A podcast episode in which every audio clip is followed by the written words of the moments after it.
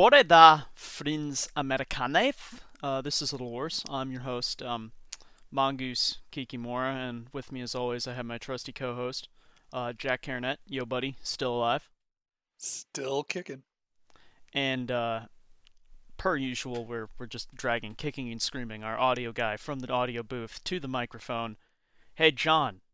Yo, buddy, still alive?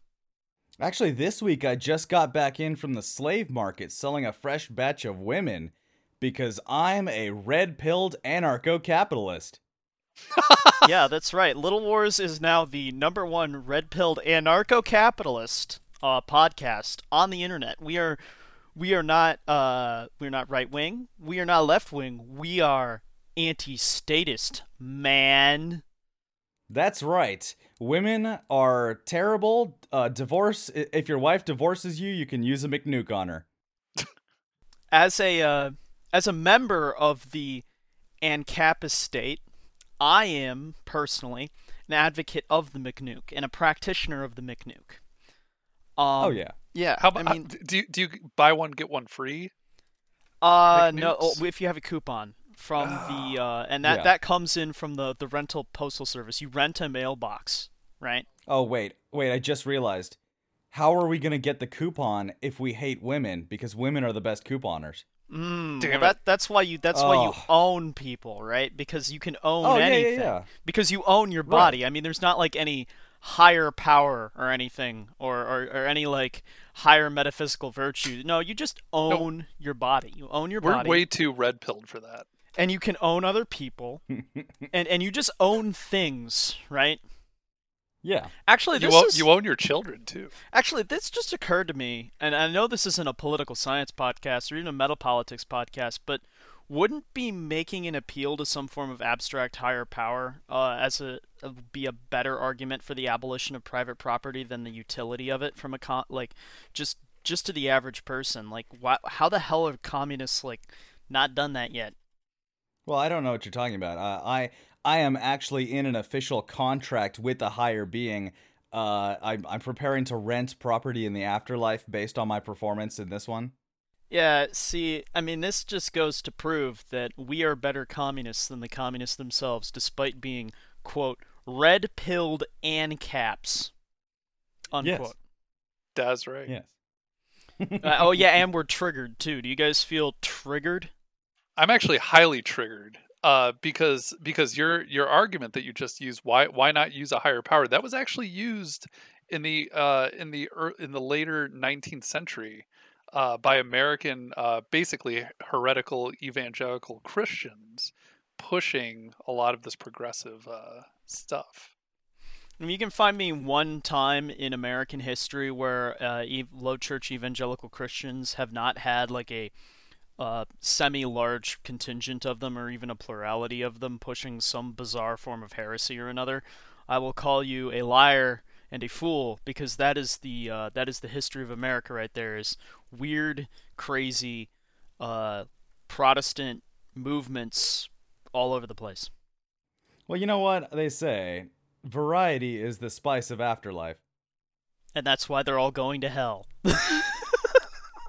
well, it's spicy down there. I don't know what to tell you. See, this is this is why all the, uh, y'all need Little Wars. Uh, Little Wars, uh-huh. number one Christian infighting podcast.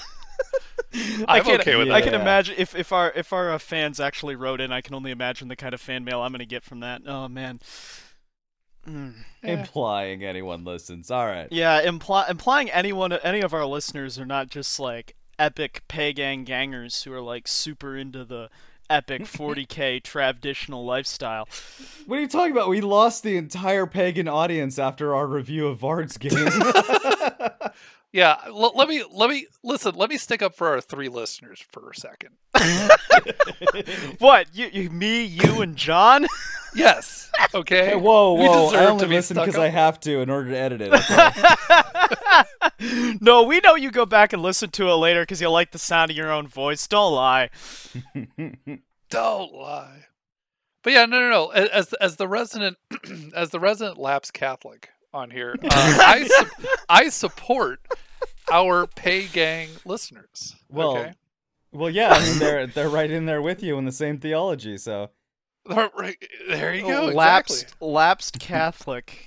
See, see, this is the, the those two words put together are why Martin Luther did nothing wrong. no, no, they're like no theology, just that just that there's so many lapsed Catholics. Just like, oh well, why don't why don't you believe in anything? Well, I just I just lapsed, you know. It's like, well, what does that even mean? You just like decided one day, uh, I I stopped going to church. I guess that means I don't believe in Jesus anymore. What? See, in Protestantism, what that would mean, that word lapsed, is like you were misbehaving in church, so you go out back and you run laps. Lutheran church, they'll they they'll your your parents will just spank you. Then- Fair enough. I mean, you see, like I, I could see like that uh, that form of like, oh, we're just gonna make you like run until you get muscle cramps, but that's lame. Like Lutherans, Anyway, so on this episode of the Godcast, we'll be reading uh reading emails and sneering at people. Those are the best episodes. wait, wait, wait. though. So so that that's actually brings up a funny moment because see, like if you if like we're uh we're talking about like spanking kids, then I guess there really is a triggered ANCAP in the equation. It's just not us. no, It's the no, kid. it's Stefan Molyneux. No, it's Oh. Stefan Molyneux. Yes. Uh, oh, well, he's yeah. he's red pilled enough to spank his wife and not his child. well, no, he's a libertarian. That's why he spanks his wife, right? I'm gonna pretend I didn't hear that. Sorry. Um. Well, the the funny thing about Stefan Molyneux is his entire like anti like child punishment thing stems from children have higher IQs if you uh if you don't spank them, but he doesn't like he doesn't realize that this is a this is a correlation, so it could be causal Yeah. either way. Uh, he claims that not spanking your children will cause them to be smarter. I claim that smarter children don't need to be spanked as much, as would most people who aren't Stefan Molyneux and would, you know, look at this in a in a semi-rational manner. Well, I mean, I mean, smarter people in general don't commit as many crimes. I mean, they tend to think ahead yeah. and such. So, so if you have a large population of a certain number of people, say 13% of the population, that does 50% of the violent crimes. It's probably related to I mean, that's- yeah, yeah. It's probably related to IQ. That's all I'm well, saying. Well, the though. the funny the funny thing about that is my favorite Stefan Molyneuxism is he claimed that black people have low IQs because they spank their children at a disproportionately high Mm, rate. mm, mm. Did, do, do we just I don't reverse, think you even have to be a racist to find that funny. Do we just reverse engineer Stefan Molyneux's uh, Well, cope? He literally says that if you watch his like IQ videos, man. yeah, and his whole thing was Oh. that like he was beaten as a child, but he's a smarty, so he shouldn't have been. I guess I don't know. But uh, well, that's actually not a very good argument because bell curves exist. Right. Well, it's I mean it's it's basically building an ideology based on anecdotal personal experience, right? Yeah. Speaking of anecdotal personal experiences, Yes. Jon, what did you do this week? Uh, well, it was uh, I think it was last week, but uh, yeah, I played. Uh, my brother came up to visit, and uh, we played a board game, Pandemic, uh, which there is a video game that's based off of this, which I had experience with uh, previously, but uh, the actual board game itself is extremely fun. Actually, we'd been playing uh, Splendor as well, which is a card game. It's very competitive and. Uh, uh, you know, we played rounds of that, and of course, there's always a winner and loser in that, and there's backbiting. And then my brother was like, "Well, you know, we I also have a col- uh, collaborative board game that allows for cooperation, and everybody's on the same team and trying to basically compete against the mechanics themselves, which have numerous ways that you can lose, and then you know, very specific uh, tasks that need to be undertaken to win." So we cracked that out, uh, played with my parents, and uh, they're older folks, but they were able to handle the rules in this fairly well. Uh, even though it is a little complex, I, I will say it's it's a it's a little bit more complex than a lot of uh, traditional, you know, old school American board games. But uh, it's not too bad. There's a number of different counters that you have on this board, things like infection rate and outbreaks, and you have these little tokens that you set there, and then you've got uh, there's four different diseases, right? So there's the black, the blue, the red, and the yellow, and they don't actually correlate to any real diseases. They're just colors. They're just abstract. Right, just colors. N- not nothing real. Colors don't mean anything. Period. Don't notice anything. Right. Period. No colors mean nothing. Well, the colors are Now- all equal, completely equal. Right. So Well, yeah, because they're, they're players in the game, you bigot. Um, Jon, I do have a question, though, seriously. yeah. Would you say that this was a heated gamer moment?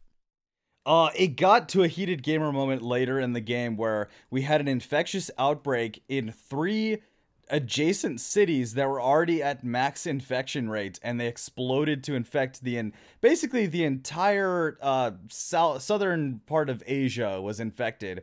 Uh, right in India, actually, as a matter of fact, and I don't know if you can really draw anything from that, but uh, yeah, that Ganges River was overflowing. Mm. Mm.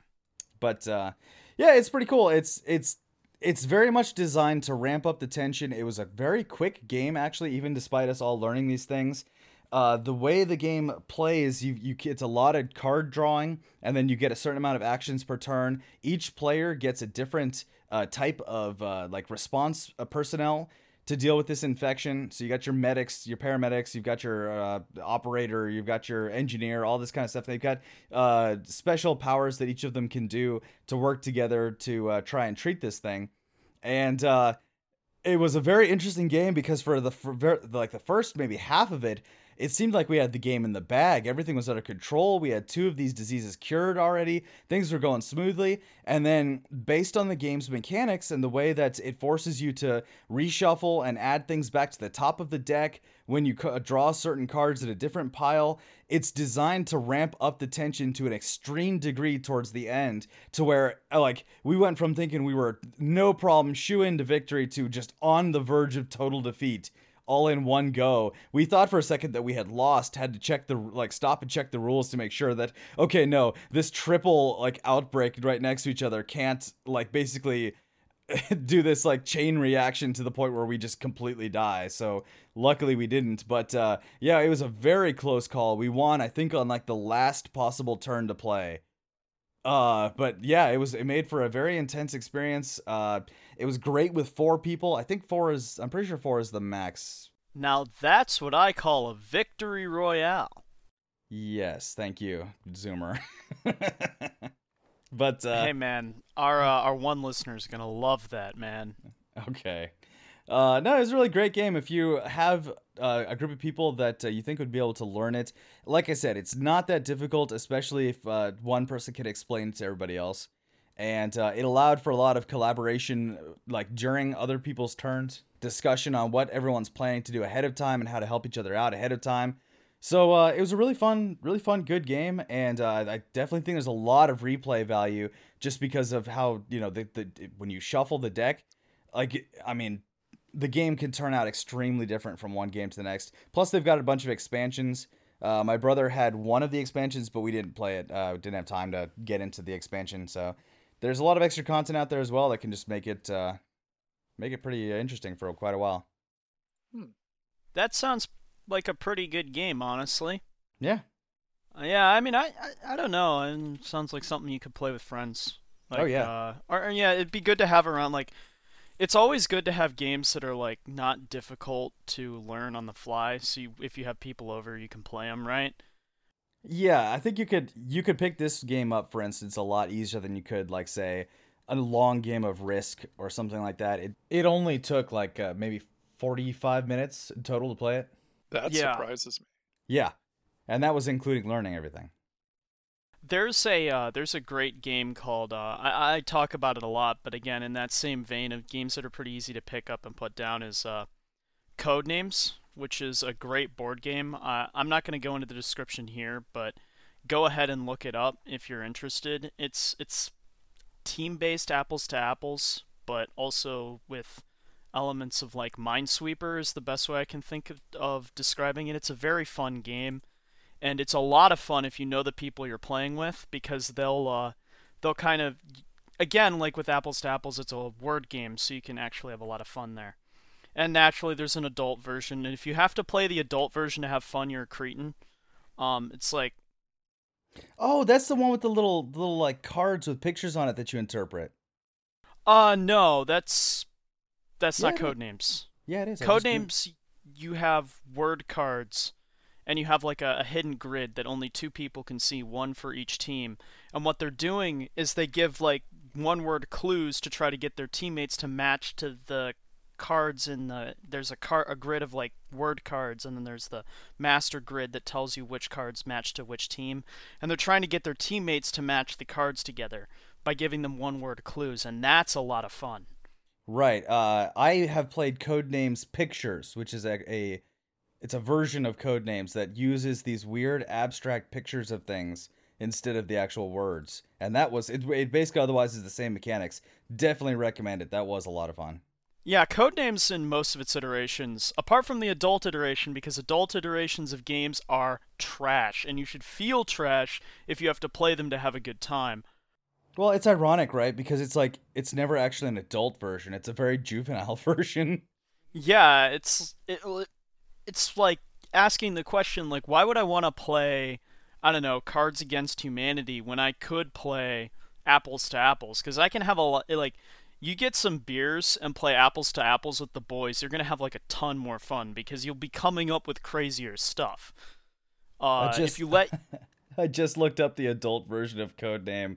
This is so immature. exactly, it's always just like it's got uh, rectum, stuff that we'd have to rectum, bleep out of the knob. program. Oh, I can't say that. Oh, okay. Yeah, we Never can't. Mind. Well, I mean, really, I mean, we could bleep it out, but it's like, what's the point? Like everybody kind of knows. It's like, it's it's basically like, you know, that picture of those four dudes from the old Spider-Man cartoon, and they're all like grinning really weird, and it's captioned like me reading the definition of sex from the dictionary to the boys. Like that's that's the game, right? But but me talking about that rather than doing it is actually more funny. yeah. I'm just going to read the definition of sex next time. No, ne- no, I'm, I'm going to invite no, my not... friends over. I'm going to have the dictionary open, and I'm just going to be. They're going to be like, "Where's the game?"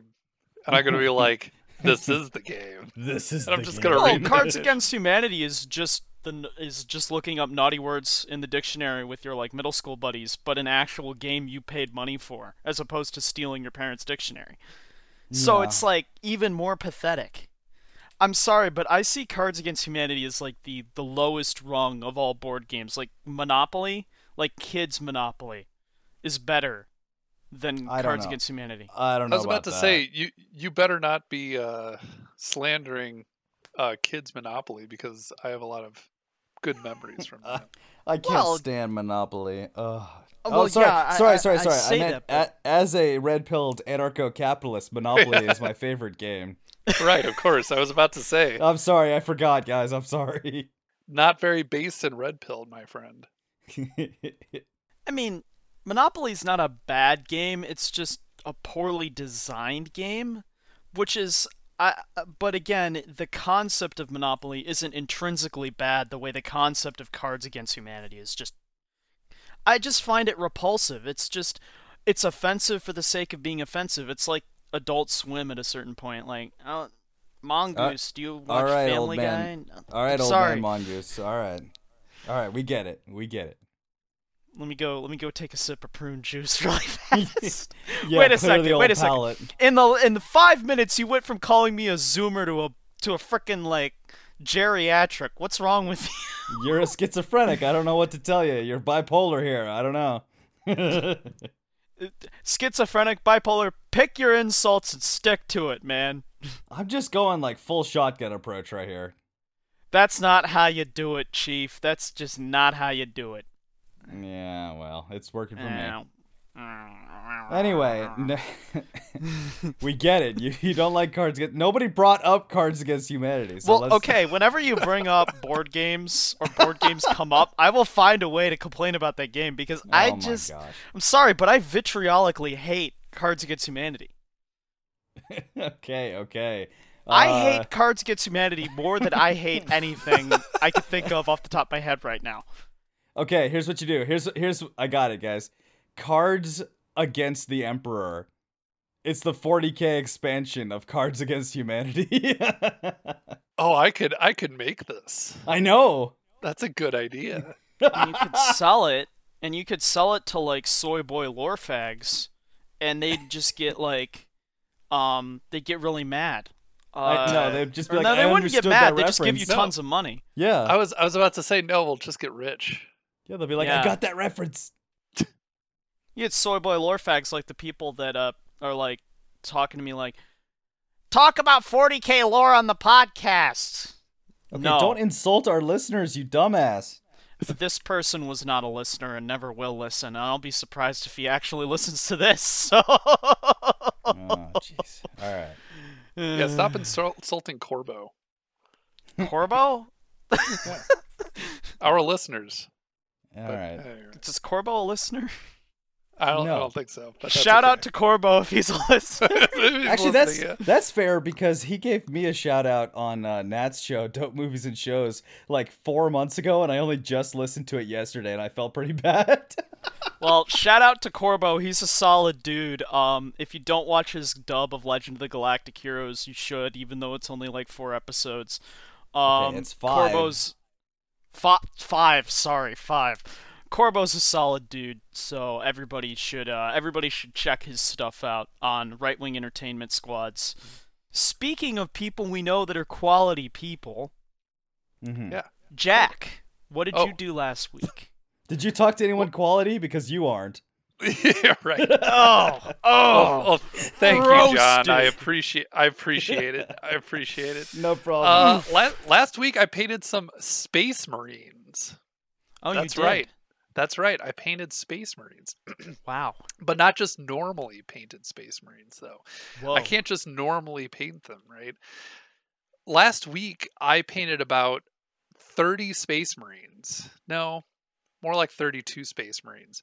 And I uh I used the, I was I and I used the new contrast paints that GW released. I know. I know. Don't don't don't ask me all the questions at once about I wasn't paints. planning on it. Right, exactly. So I, I don't know I don't know where to begin with them. I mean I so so one of the first things you're probably going to see with these things is that they're about like like the pot size. Like they're about the size of a wash pot. Uh but Jack. I mean what? how big is a wash pot? Uh it's a It depends on how much pot you have. no, I mean, God damn I- it. well, Jack, I'm not. I'm not A trying to be bag? pedant. I'm, I'm not trying to be pedantic here, but I, I'm just gonna go over this for the audience really fast. A pot of paint is what paint comes in. That's the little container. Uh, a normal GW paint pot is maybe like I don't know. It's like 0.8 of an inch across, and it's about like an inch tall. Um, and it kind of tapers off. It looks kind of like a gumdrop, and it's got paint in it. And a wash pot is about twice that size. Um, I'm not exactly sure how many fluid ounces it holds off the top of my head, so don't ask me. But that's that's about what you're looking at. Yeah, it's it's not it's not very big. However, a normal GW uh, GW pot of paint can usually last you quite a while because you're th- you're thinning it down. I mean, you know, there's a lot of stories about people just applying the the Citadel paint directly to their model, and it and it gets all gunked up, and you know the paint's really thick and everything. So, I mean, it's it's fairly well known that you're supposed to thin your paints, right? And all that other stuff. Uh, GW released a new uh, a new um, uh, line of paints called contrast paints, and these contrast paints are different. First of all, they're different in their chemical composition. Uh, they're not uh, they're not like regular uh, acrylic paints that GW Well- or Citadel, I guess I could I should Well, say that that goes without saying. Like a wash is chemically different from paint. Glaze is chemically Yeah. different from the paint. The different types of paint they have, where they have like the base coat and the layer or whatever, are slightly chemically different and have different viscosities. If you ever pay attention to them. I That's mean, that's true, but I mean generally speaking, right. So so generally speaking, you're not going to notice a difference between a base coat and a layer layer paint. I mean obvious there's there's an obvious difference with a wash because the wash is highly thinned down and you know you apply I've noticed the difference between a base coat and a layer coat. Let me tell you. like yeah, but yeah, right. I mean, I mean, layers are are uh, are slightly more see through. Uh, they go on a little bit thinner, but uh, but generally speaking, uh, bases are. I mean, I mean, the G, uh, Citadel has a has a whole like method of painting, right? You uh, you prime it in whatever color you want. Uh, that's usually either white or black. Although they now have colored uh, primers, so that's usually off the table now. And then you base it right in some sort of uh, in some sort of base paint and all of these all of these uh, all of these uh, base layer wash are all at the bottom of the pot so you know what you're buying right it'll it'll tell you like you know this is uh this is uh uh what's what's one of them uh um uh, uh, Lahmian, medium, and it's a uh, it's a technical paint, right? So it'll say that Lahmian Medium technical paint, or uh, or ultramarines blue, and it'll say base uh, and I'll say base right below it. If you want to avoid all of this hassle, what you can do is if you have a local Hobby Lobby, Hobby Lobby will put 20% off coupons in the paper. And over time, you can go to the Hobby Lobby, go to the models section, and find a good selection of Vallejo paints, and you can buy those at 20% off. And then you can go on the internet and find a basic painting tutorial and figure out what you got to do. Yeah, just get one of your woman slaves to check through the coupons. There you go. Thank you. yes. Yes. I I I honestly paint I honestly paint my models in a combination of of Citadel and Vallejo. I actually mostly paint my models with Vallejo. And every once in a while like like I'll find a find a Citadel color that I like and I'll go out and buy that. But most of the time it's Vallejo actually. Uh, but getting back getting back to contrast paints though, the uh, I I did a few experiments with them. Uh, for uh, first off, I took a few. Uh, did you ever models. actually tell the audience what a contrast paint is supposed to do or be?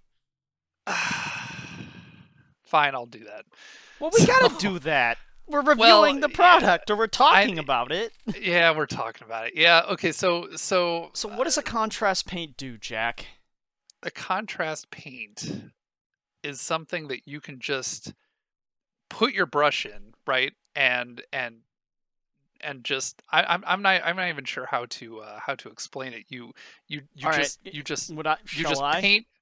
No, no, no, no. It's okay. It's okay. You just paint the model without any kind of uh, without any kind of uh, uh, thinning agent or any kind of uh, um, strategy to it whatsoever, right? You just take okay. your model, you just take your primed model, right? You have to prime it first. This is not a primer. Uh, and you have to prime it a color that's not black because that's one of the first things I did is I tried to uh, paint a black model with contrast paints and let me tell you it's not it's not it doesn't turn out very well it's way too see through. So uh, so you just take a model with that's primed and you just you just glob it on. You just grug brain it on and it'll it'll seep into the cracks and everything. Now if you want to get good at painting with contrast paints, what I've found was probably the best uh, strategy to do with them is to paint the model in sections so, so when you're so so to clarify to the audience, a contrast paint is a, so, it's a sort of glaze-like paint. And the idea is that yeah. the pigment is uh, non-uniformly distributed in the paint itself, and that when you paint it on, the pigment will seep into the recesses. Um, so normally, when you paint something, you want to do darker layers on the bottom, and then you uh, paint the raised areas of the model in lighter colors to simulate the effects of shading and shadowing in real life. If you were to look at, say, a um, an object in front of you that's uh, supposed to be uniform in color, and you hold it up to the light, you'll notice that different parts of the object are shaded different uh, actual colors because of the way the light falls on them. So what contrast paints do is that when you paint them on the model, in theory, the darker concentrations of the pigment seep down into the model and do all of that shading for you so you don't have to use five or six different colors or in some cases three or four and you don't have to do so many layers. That's the idea in theory. Correct? Correct. And uh, and i actually used the system to paint about 30 marines and not a lot of time. It took me about a night to do it. And and that's that's pretty quick. I have to I have to give them props. Like like you can do a lot of models very quickly with this. So Okay. But how did it actually work? We know that it doesn't work with a black primer, but but how did yeah. it how is the quality as opposed to your usual technique? Well, so so that that's the other thing. Uh, I believe it was actually Miles Poland that pointed this out. Is that is that if you hold up, if you like like let's say you you take the time to actually find uh, the correct paints that contrast that the contrast paint that you're using would simulate, and you actually painted a model with them, and then use the contrast paints on the second model. If you hold the two models up to to each other, you can definitely tell the contrast paint one. It has a very it, it's very distinctive, and I and it, it's it's just it's just very it it's it it almost looks like you use the exact same uh color.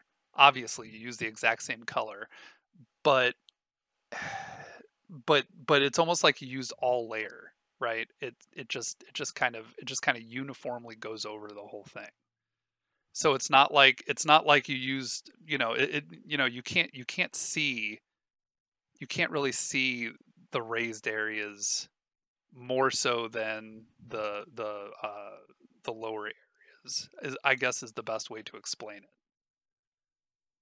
so it doesn't it doesn't actually do what you are describing very well it does do it but it doesn't do it very well that's that's i think the biggest issue that i've found does that make sense? I think yeah, and and really I I've looked at um some work people have done with them. Uh I think they work a bit better if you thin them down. That's what I've heard. And uh, so I've heard from people that do 1 100 scale painting that it actually works pretty well for 1 100 scale infantry just because of the mm-hmm. size and levels of detail on the model. Doesn't really work so well with larger models though, if, but it works if you thin it down. Um, I think that ultimately this product, uh, it's an attempt by GW to lower the, uh, the the barrier to entry for having a painted 40k army. Um, for its uh, for the fan base they're trying to accumulate now, obviously. Uh, but I don't think it's going to be successful. I think we're going to end up filing this one away with uh, GW brand Brush On Primer in the things that were gr- that, sounded yeah. like great ideas in a boardroom pitch, but in practice are not the greatest thing in the world, and nobody who knows what they're doing actually goes and buys. Well, and that's that was the other thing I wanted to talk about is that there have been people out there that have tried to do a lot of interesting stuff with the contrast paints there was one person in particular that I found that uh, that had a pretty good tutorial on how to make non-metallic metals. Uh, basically, uh, making something look metallic without actually using one of the metallic paints on it. And and he used contrast paints, but he had to highly modify them. Like he had to he had to mix them together, and he had to thin one out and then make one make another one thicker. So you know it yeah, I don't. I, I I think that I think that what GW is going for is probably is probably not what is going to come out of it. Basically, I mean, I think I think as far as a glaze goes, it's it's it's an okay glaze. That's the other thing about it is that these pots cost eight dollars a piece at my local uh at my local fantasy shop. I don't know if I like that. That's a lot of money for paint. It is. I mean, it's a lot more money than you're paying for GW, and you're paying out the nose for uh, Citadel brand paints anyway. So right. I would, I would advocate a hard, um, I would advocate a hard, uh, hard avoid on the contrast paints from what I've seen, and I think Jack would second that. See, I don't, I don't, I'm not exactly sure I agree with you. I think they do have a role. Uh, one of the things that I notice people have been doing with them that I think is probably their niche, if they if they do have a niche, uh, is making a metallic colored uh, armor color. So, uh, so you know how people usually paint their Thousand Suns or Alpha Legion in some sort of color that looks metallic, like a like a teal, you know, that's very shiny. If you use contrast paints along with something like chain metal uh, or some sort of metallic primer, it does make a pretty good, uh, uh, pretty good and very quick approximation of that. So that's I think where the niche is probably going to be. I, I, I think I agree with you that it's not going to be like newbie 101 uh, you know just put on one thick coat and be done with it type of thing because because I don't I don't see that getting off the ground but I do think it's good for from a technical paint issue or uh, angle. angle. Thank you. From the newbie 101 perspective and i will I, I, just as a brief aside when it comes to painting if you're if you're out there and you're you want to get uh, and you want to learn how to paint and you want to you want to actually sort of build up skill i would i would say the best thing to do is to buy synthetic cheap brushes from hobby lobby. Get yourself some some of the vallejo colors you want. Make sure you got black and white to mix in uh, so you can get all the shades you want uh, just make sure you have a broad range, and then go and uh, go get some Reaper miniatures, the plastic ones. They're cheap.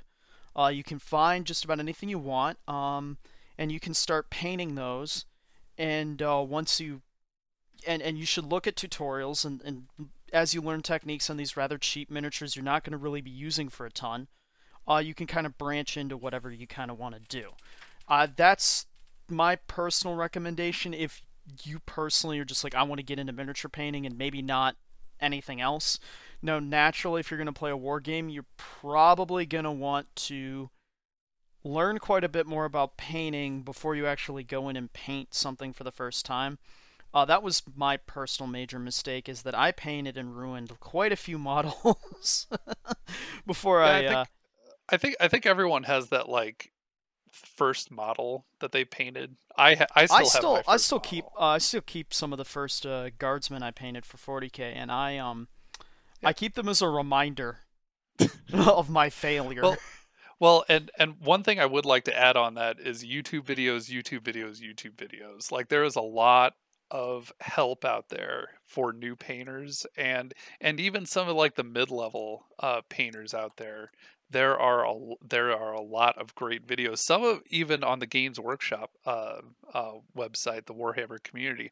However, uh, kind of along with that, I would also highly suggest that you do not go to a Games Workshop in order to learn how to paint, because they're going to push a lot of product on you.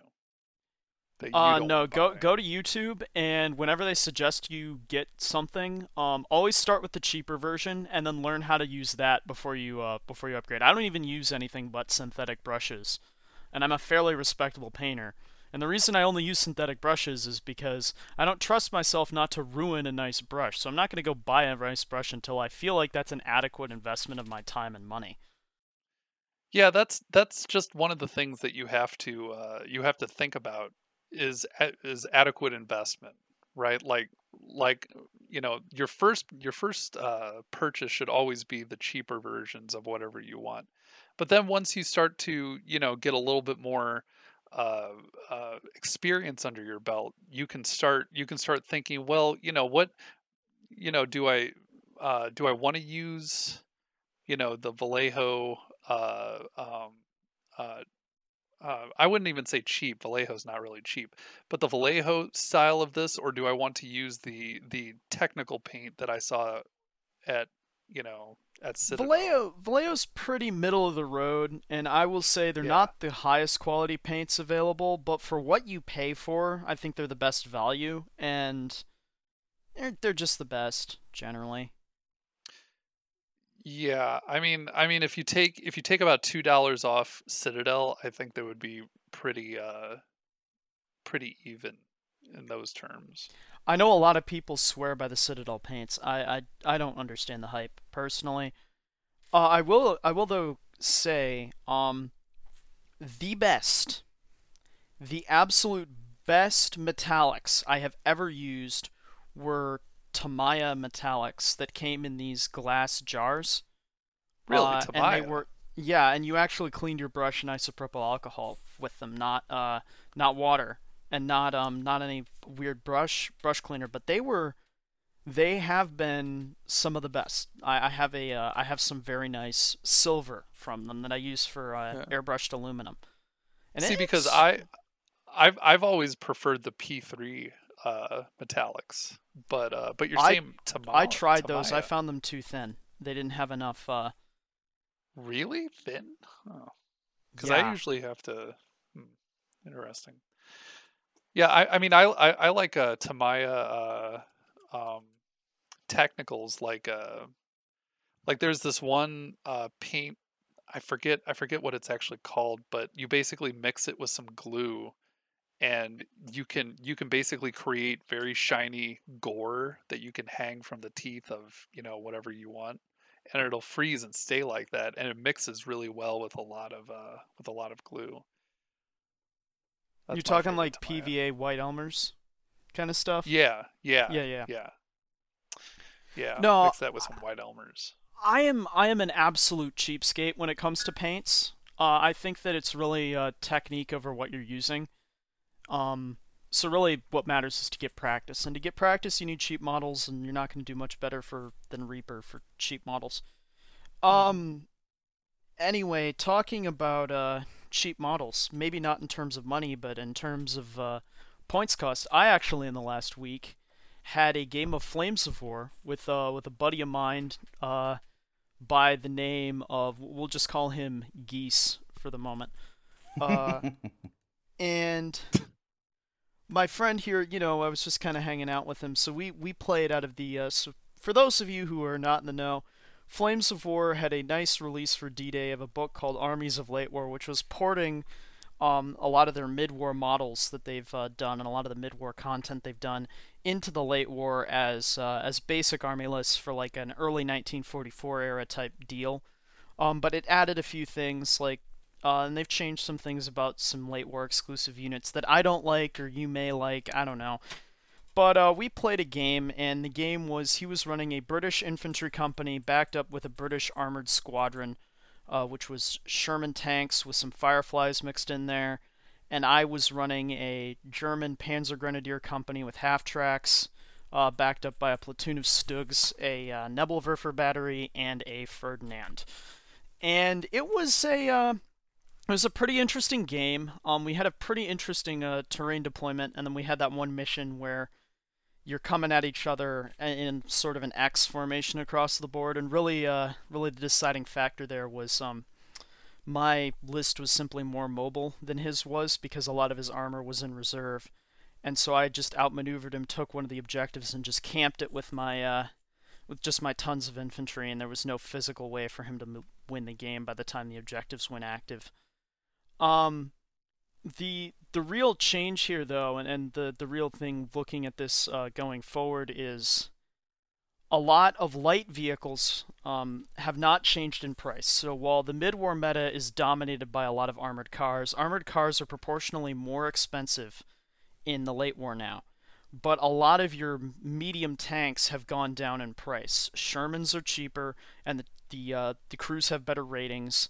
Uh, Fireflies are mad cheap. Panzer IVs are runnable again because they're so cheap. Um, the Ferdinand went from 18 to 13 points, which is absolutely incredible, even though mine got killed on the second turn by a Firefly ambush. Uh, they, again, the, the meta, in my opinion, is likely going to sw- uh, shift towards uh, medium tank spam, um, which is which is fine by me because medium tank spam is my favorite thing in the world. And even if the meta doesn't take that shift, that's just what I'm going to be doing uh, medium tank and Stug spam, and that's uh, that's always going to be my favorite. That's always going to be what I'm doing. Um, beyond that, we do have confirmation that um, in the in the far future we're going to be getting a plastic Maus tank for the Germans, and I hate this. It makes mouse me or mauser mouse. You know the big the big tank that everybody memes about, like oh it's this big experimental. Uh, i don't big i don't meme about tanks Big secret Sorry. Hitler tank. Big tank. oh are you talking about the one on like the railroad like rail tracks Uh, That that wasn't a tank. That was a railway. That's a that's called a railway gun. Oh. or a railgun. It was uh it was it's an artillery piece on rail cars. Was this No, was this not that thing. basically the Baneblade of its time? Like, Uh, like the a Maus just is- a massive tank. it was just this big ass tank that they built a prototype of. Um, the thing about the Maus though is no road could really like handle it without cracking. Bridges would just basically collapse underneath it. Um, and it would likely sink into most topsoil and be unusable. So, in every practical regard, this is a stupid tank. If you like it, you're lame and fake and a nerd, and I don't like you and uh, this is a this is a horrible decision, and I don't approve of it. And I hope that the Maus goes the way of the mid-war monsters in that nobody cares about it and runs it. But I just get the distinct feeling that it's going to be a slightly undercosted vehicle and become the new tournament standard. Well, you don't like you don't like big tanks? I like big tanks, but I like big, realistic tanks. Okay, the So Sherman is a Bane fairly tall, big tank. Baneblade's not realistic. Well, it's semi-realistic, but it's like, again, once you're once you're getting into like that weight category, you're reaching levels of absurdity that just, especially with the Maus. The Maus is just a horrible idea, and um, I uh, I I do not want to live to see the day where uh a lot of your World War II games are ruled by uh references to meme vehicles that people think are interesting and funny and cool and uh, aren't fundamentally governed by the, the basic principle of what worked and what didn't. So so I actually have a question then. What do you think of the concept of like the massive like like like the land ship? You know, like a massive vehicle that is heavily armored with you know, 11 barrels of hell basically. Well, let's ask the Soviet Union how that worked. They designed a tank that had, I think, five turrets on it. Um, Fucking and after they designed it, they never built a tank like that ever again. Wait, why? It sounds amazing. What do you mean? Well, okay, let me let me go through it. So, the reason this is a stupid idea is because a tank has one commander.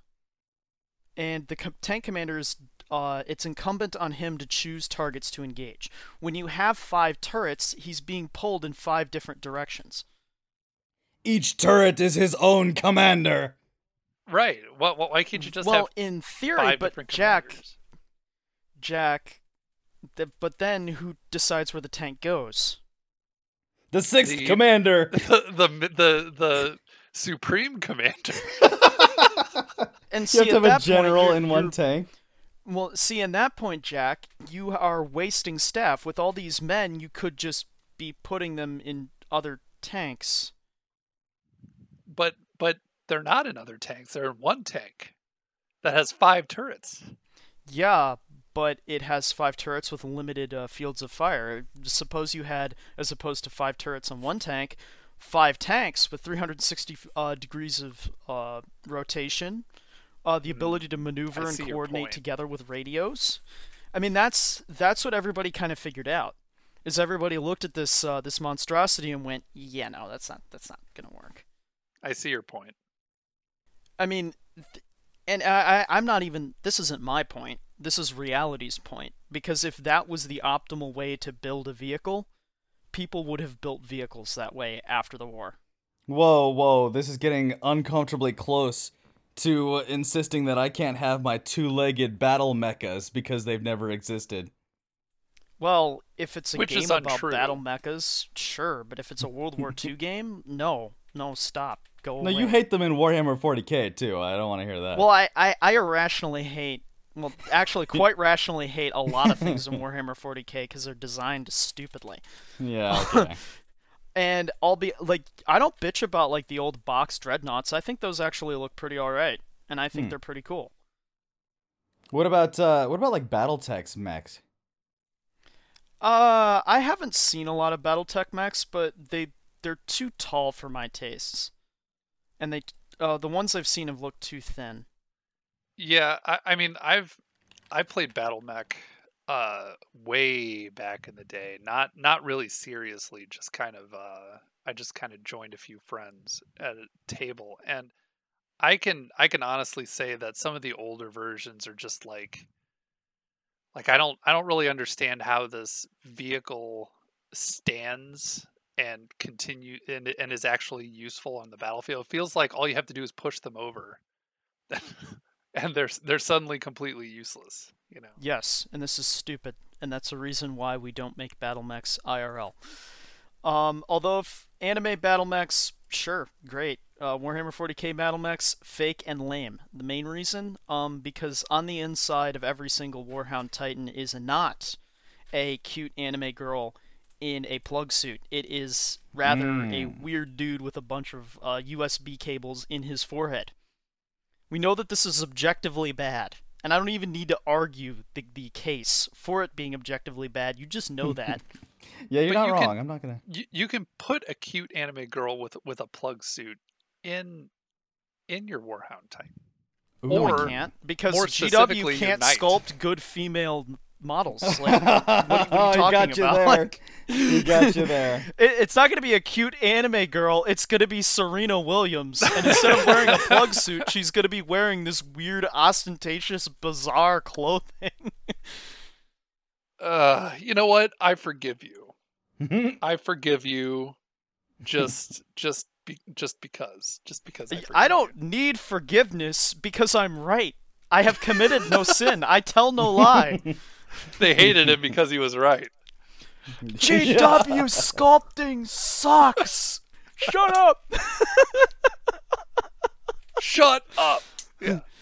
I, I wouldn't I wouldn't exactly say that my message about the plainly obvious lack of quality in GW female sculpting is necessarily on par with the eternal and uh, uh, omnipresent truth of uh, the literal Son of God, but I thank you for the compliment.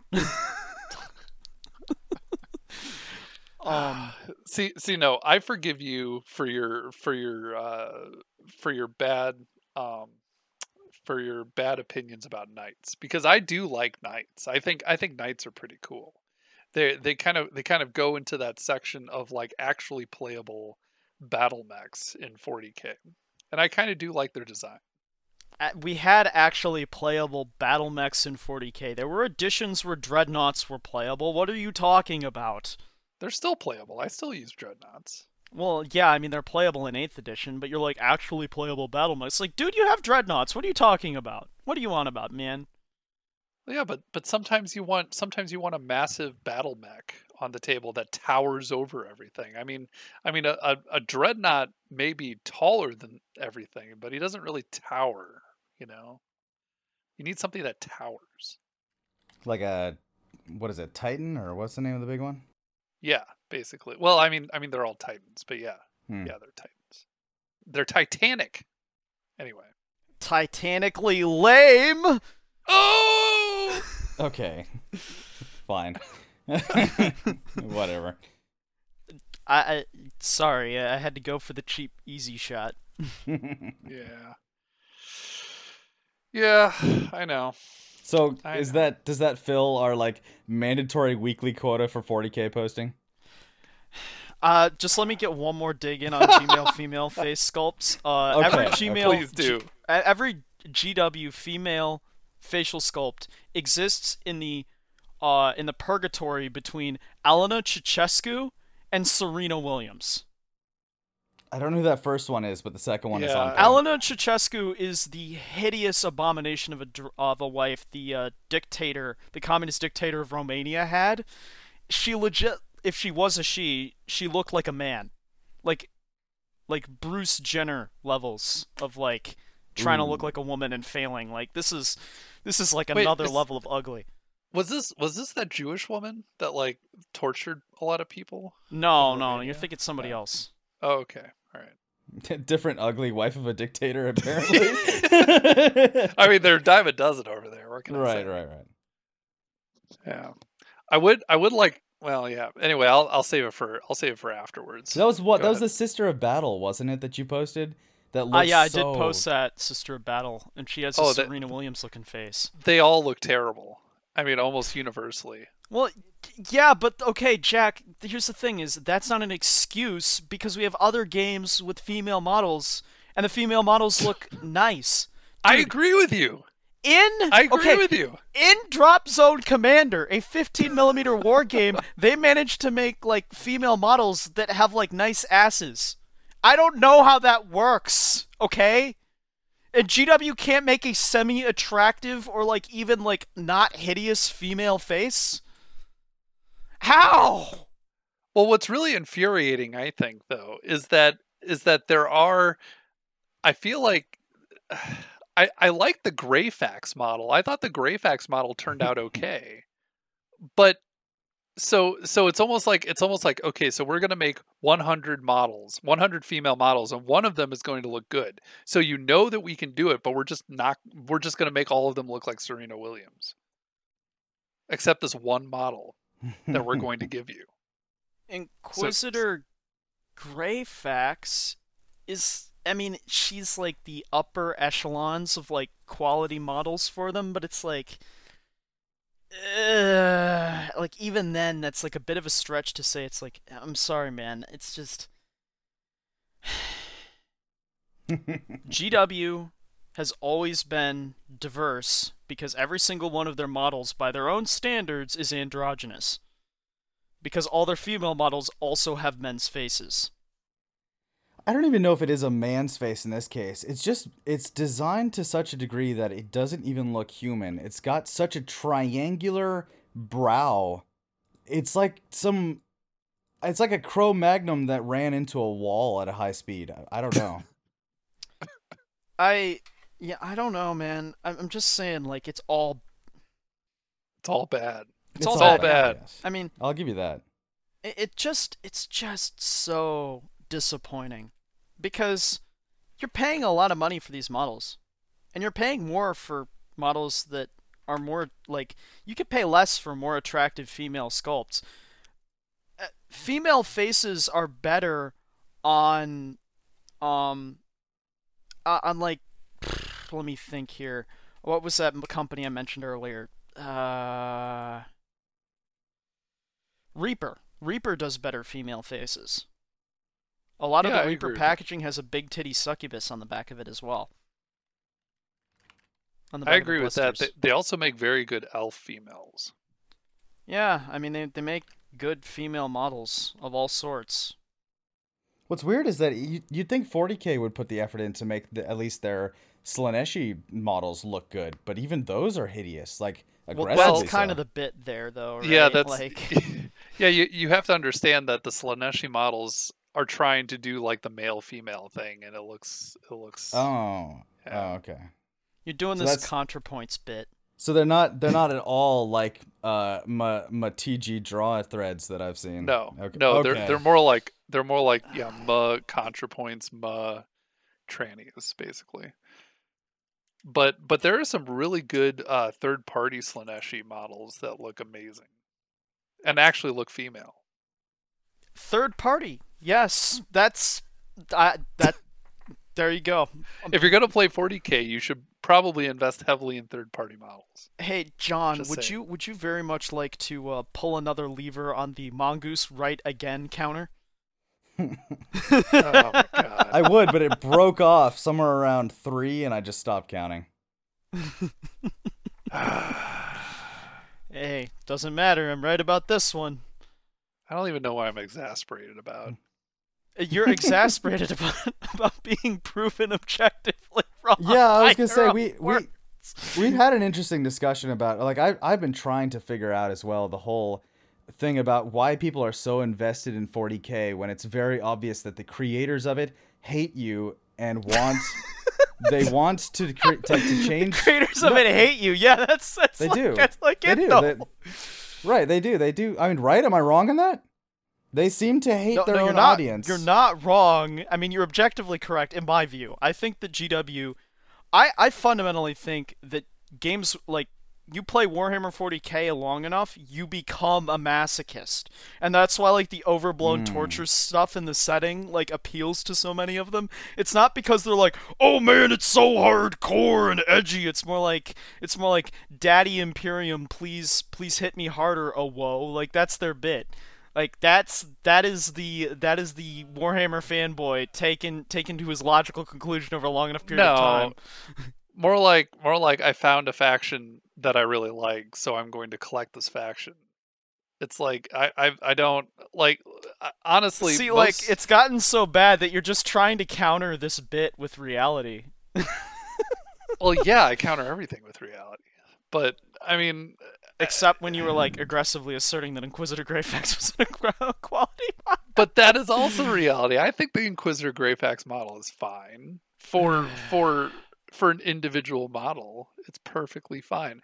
What I'm trying to point out here, though, is that most people either use uh, converted models, third party models, or models that are like 10 plus years old, right?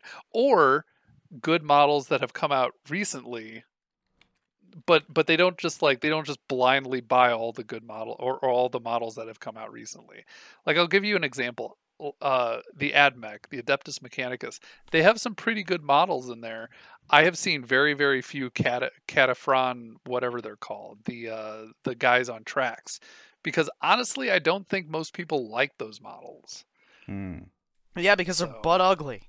yeah They Like a really lot of the other stuff in that game. well you just you just you just keep being a debbie downer all right Well, i you know what? You know what? I'll be I'll be a Debbie Downer with my nice looking, you know, Hugo Boss designed uniformed models. I don't know what to tell you, Chief. anyway, my point was I don't understand why people have what seems to be such a deeply set emotional attachment to a game that is being run by people who very clearly seem to despise their own core audience. And is is this some sort of a coping mechanism? Is it sunk cost fallacy? Jack, why do you do this? What is everyone just gonna beat up on me? This uh, Well, you're course, the 40k yeah. guy. If you'd like to pull another 40k player into the discussion, yeah, I know. you are our Well, punching bag. Thank you for coming. For me, it's not necessarily a sunk cost fallacy. It's more like I enjoy playing this game with my friends, and I enjoy uh, painting and building these models, and I also enjoy converting a lot of them. Right, like you know, finding finding other uses for the bits that they have, and and you know, creating interesting new models with with other pieces. That's ba- that's basically my my the reason why I play 40k. Hmm. Mm, Okay. That see, but that's that's the difficulty. There is when you're looking at this, what you have is you're out here saying, "Well, I like this, this, this, and this," but everything you listed, I can get from another war game. Okay, but can you get the player base though? Because I can go into pretty much any fantasy shop and and play somebody in 40k. Right. So it's it's literally just the cultural momentum. It's the reason why people still go to see Star Wars because it has the Uh, label Star no, Wars, even though it's not actually still Star Wars. It does no, that doesn't that doesn't quite- Jack, Jack, let me let me let me give you a counterpoint on that. Is when you say it has the player base, that's irrelevant to me. Why? Do you know why that's irrelevant? Well, because you play Flames of War and Flames of War has a pretty good Well, pay- no, it's irrelevant in the abst- in the abstract sense. It's irrelevant because even though Flames of War has a pretty big player base on its own, sure, um, it's irrelevant to me because any large enough game will, you know, have tournaments that you can go travel to. But I'm not a nomad. I'm not just going to fantasy stores across the United States to go get pickup games. I'm going to my local shop. There's True. plenty of other games people in my local shop play, and I could pick up one of those games and play it with one of the guys.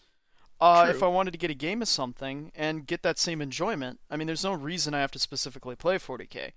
Uh, True. admittedly, And I don't and I don't specifically play 40k either. I play other games. We know you do. We know you do. We're just giving you a hard time. I know. I know. It's like a 40kers anonymous meeting. I know. It's like stop attacking me. You're all attacking me.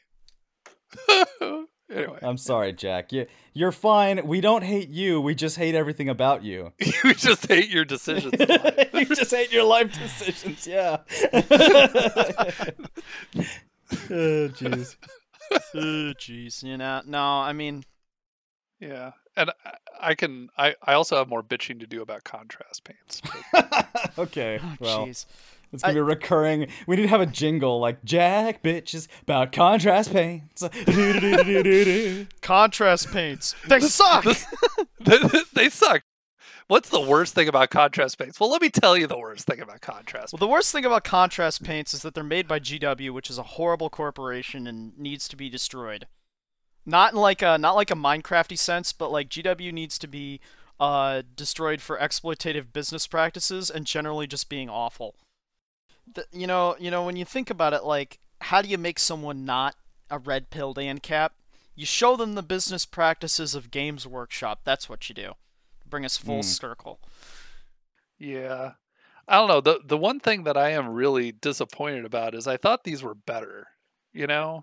Like They were certainly sold as being better. I mean, damn. yeah. Yeah, exactly. If you look at any of the you know, the advert production material or even or even all the videos on YouTube.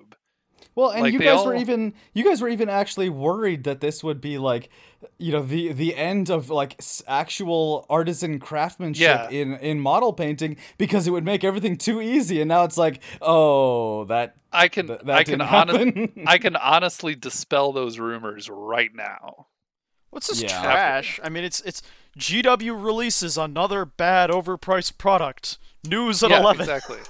Like well, if, from if the these sounds of it, if it was reasonably priced, it would be a nice tool to have in your like artistic cabinet, right? Yes, exactly. Yeah, exactly. But That it's, the exactly problem with it is the problem with it is that it's oversold and it's overhyped. Or like, I mean, like it- over overpriced. I mean, overpriced and overhyped. if these pots sold for like four bucks or something, like like I could paint an entire army for four bucks. I think I'd I think I'd you know I'd invest in that. But you know it's like eh, eh, yeah.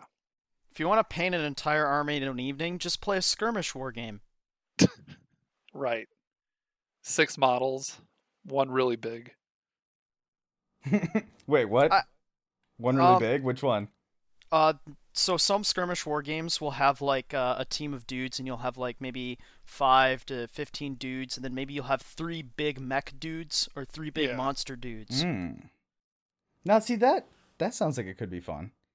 Yeah, they tend to Yeah, be a is. more fast paced. What if they created an entire role playing game around giving each one of those individual like miniatures a personality, and then had them go through an area and interact with Whoa. the like the enemies Whoa. in that area? I'm I'm smoking a little bit of weed here, and I think I think maybe if we just made it like Satanist and like got some like uh some moms really angry about it, I think that could be like a cultural touchstone, man. oh, you mean the Dead Space 2 marketing campaign?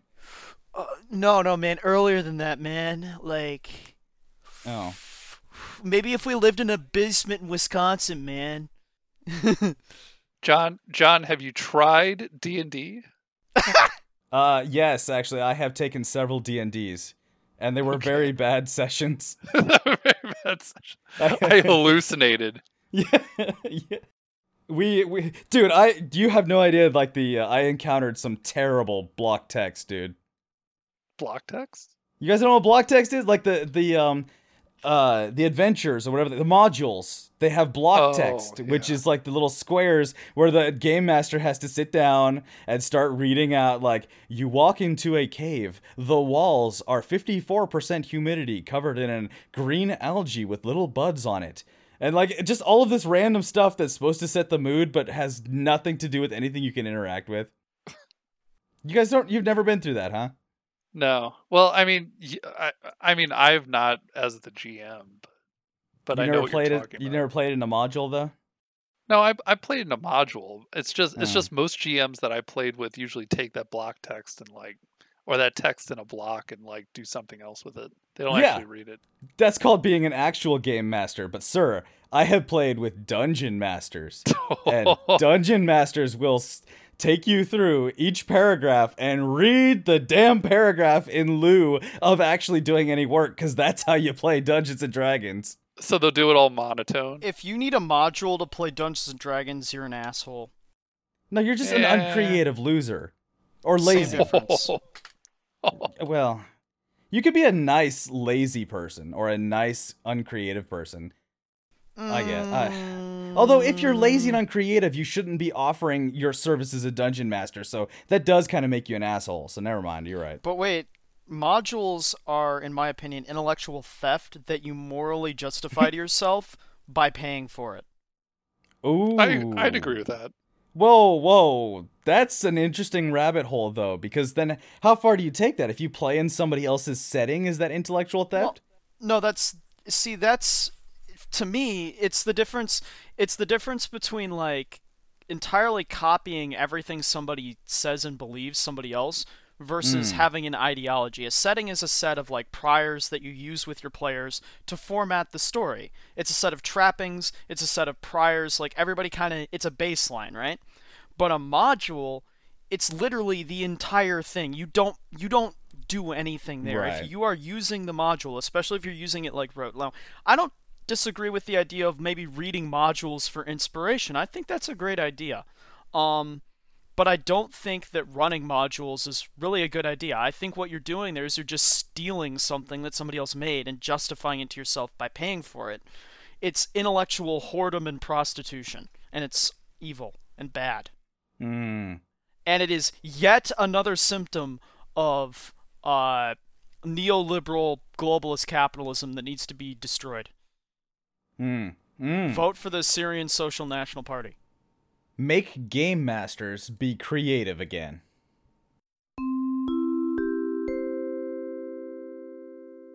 All right, folks, so this is the part of the show where we segued into another topic that we intend to save for a later date, and then uh, decided not to cover it now. At which point, Jack thought that we were done, so he stopped recording. So, this is Jon, filling in for Mongoose from the editing booth, signing off and wishing you all a great week. And if you want to stick around for the comedy that uh, ensued once we realized Jack had stopped recording, then uh, stick around till after the outro. Otherwise, have a good one. Thank you for tuning in to the latest episode of Little Wars. For more traditional gaming autism, head over to littlewars.home.blog. That's Little Wars, all together, no spaces, dot home, dot blog. Have a great week and many epic gamer moments.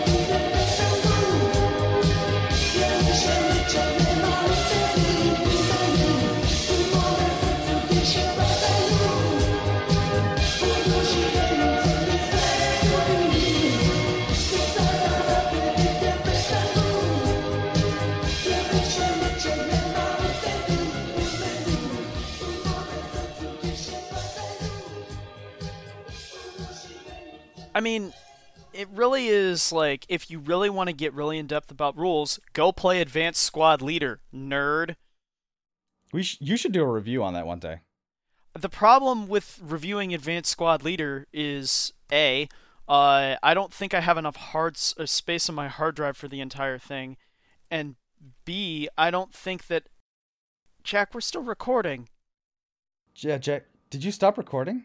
Yeah, he and he sent you the link. We haven't we haven't signed out. No, I said why don't we Oh, just my- skip and we started oh, talking about well, something else. Well, oh well, I guess we'll just have to make do with whatever Jack has. We haven't signed out. We haven't said goodbye. Why would you stop? oh, We kept talking. it was good content too. No, I'm gonna oh. Ugh. Ugh. Look, I will I'll literally just piece together your and my conversations. Jack will be quiet for the last 15 minutes. okay. Um. Yep. Everybody, this has been Little Wars. Uh. Goodbye. Wait, Jack, are you recording? Jack, are you recording yourself saying goodbye? Oh. Uh, Goodbye. I wish I knew how to just say like just fucking kill me in Welsh because I'd say it right now and it sounds so excellent. Ugh.